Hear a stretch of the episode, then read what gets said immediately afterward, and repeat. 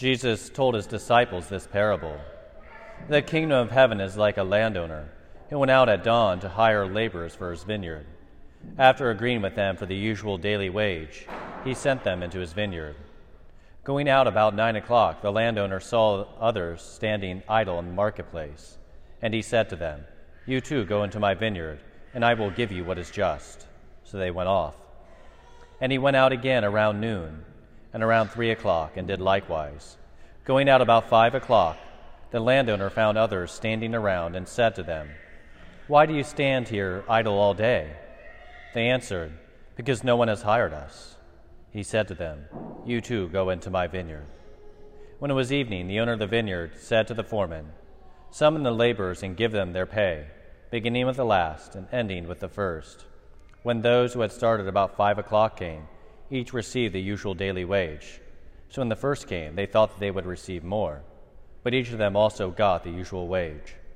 On receiving it, they grumbled against the landowner, saying, These last ones worked only one hour, and you may have made them equal to us, who bore the day's burden in the heat. He said to one of them in reply, My friend, I am not cheating you. Did you not agree with me for the usual daily wage? Take what is yours and go. What if I wish to give to the last one the same as you? Or am I not free to do as I wish with my own money? Are you envious because I am generous? Thus the last will be first, and the first will be last. The Gospel of the Lord. Praise to you, Lord Jesus Christ.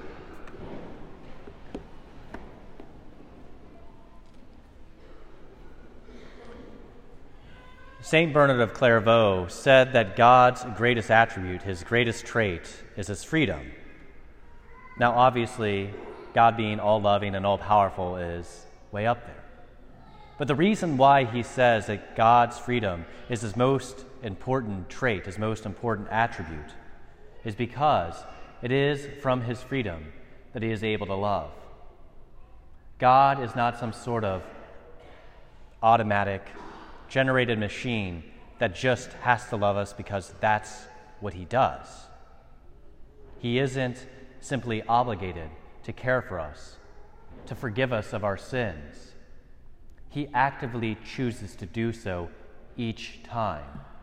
He actively chooses to love us at each moment.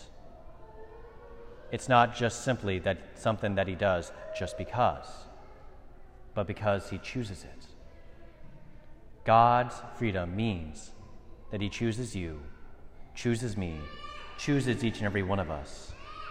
That each of us were created out of a choice of God. Each of us were ultimately made in His image, something that He freely chose to do for each and one of, every one of us. Whenever we say that God loves everyone, we're not simply saying that that's just what He does. He chooses to do it for each and every one of us individually. In today's gospel, we hear about this landowner who goes and sells or goes and hires various laborers throughout the day. Starting at dawn, you know, the early bird gets the worm. The first one's out there. He goes and hires and sends them to the vineyard after agreeing with them for the usual daily wage. It's interesting, it makes it very clear at the beginning that he agreed with them for the usual daily wage. He told them what he was going to pay them. And as the day goes down at three hour increments, this landowner goes out again and again to hire laborers. We can ask ourselves, like, where the heck are these people showing up from? Is the landowner going somewhere different each time he does this? Or are these laborers that come out at later points in the day? Did they sleep in that day? They decided they wanted to sleep in? Had they been perhaps partying the night before and couldn't get themselves to the bed until that moment? Had they perhaps decided that they didn't want to work for the landowner initially and thought they would wait it out to see if they could find a better deal? Then each time he showed up, they decided, well, might as well give it a shot. We don't know. But what we do know is that the landowner is generous. He seeks them out again and again and again. Obviously, an image of our God our Father who comes to us all at different points in our lives. obviously he tries at every moment of our lives to bring us to himself, something that St. Augustine noted so well that even in his life of sin, God was always seeking him out. God was always there, guiding him slowly towards himself. And each of us, in our different ways, can perhaps identify with different labors. Perhaps for some of you, you were those early birds. From an early point in your life, you respond to the Lord's call, to his grace of your baptism. Some of us, perhaps at different points later in our life, we felt that call after a period of time. And perhaps even some of us even later in life. But nonetheless, again and again, Christ, God our Father, offers the same gift of salvation. It's not withheld from anyone, no matter how long they try to avoid Him, no longer how, long, how hard we try to perhaps escape His call. He seeks out each and every one of us in His love.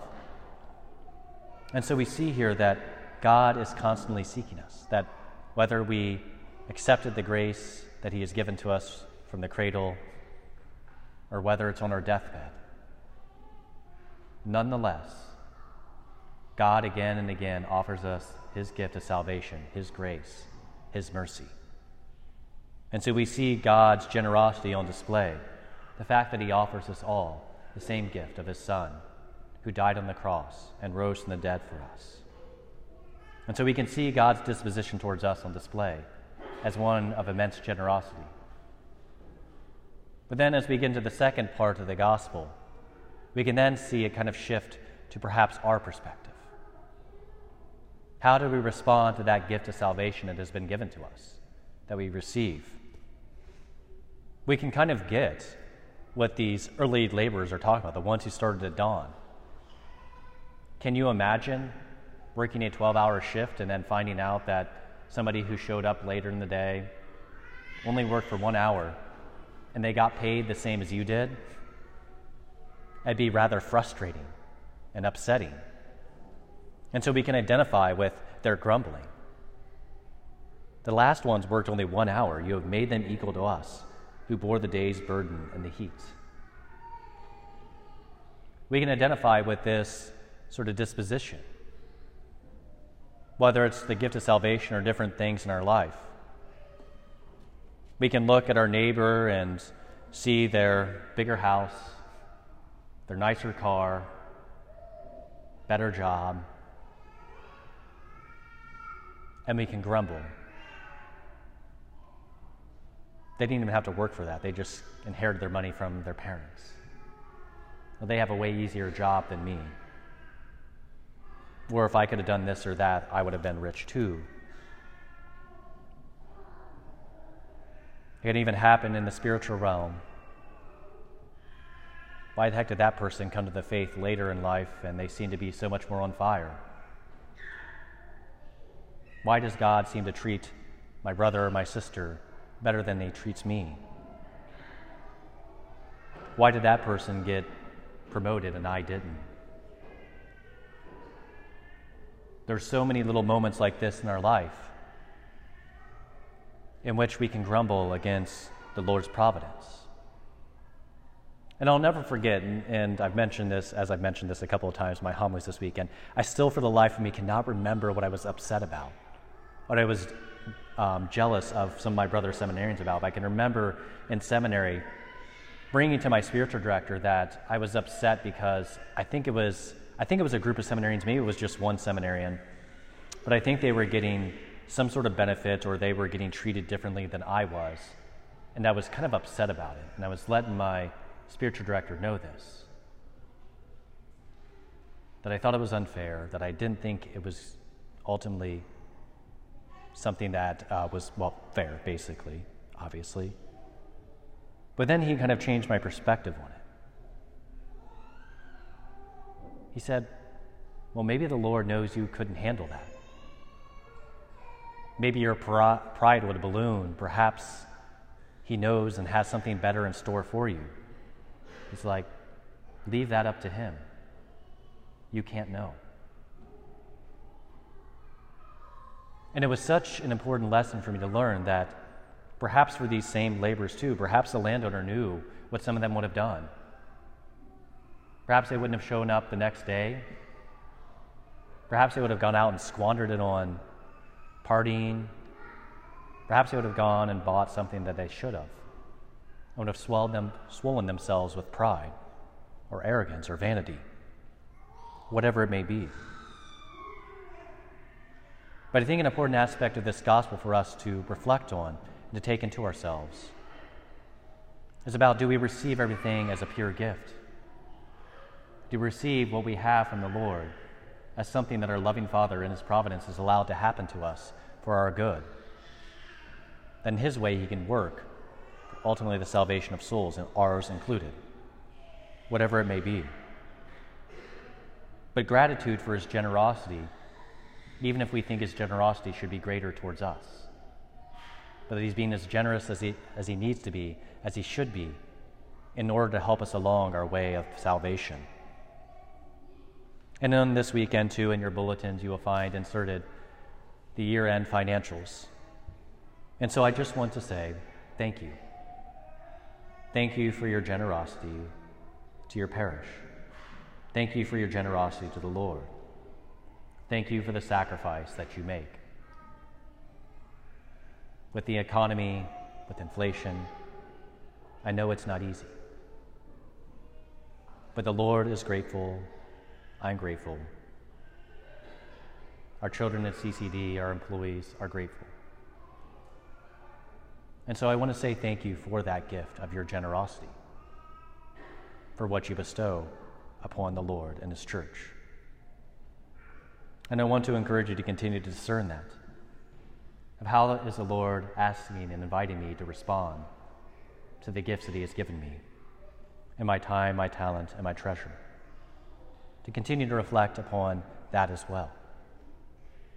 Because the Lord, ultimately, in the first, in the first place, is so good to us. God has first loved us, He has first cared for each of us. He has first been generous to each and every person.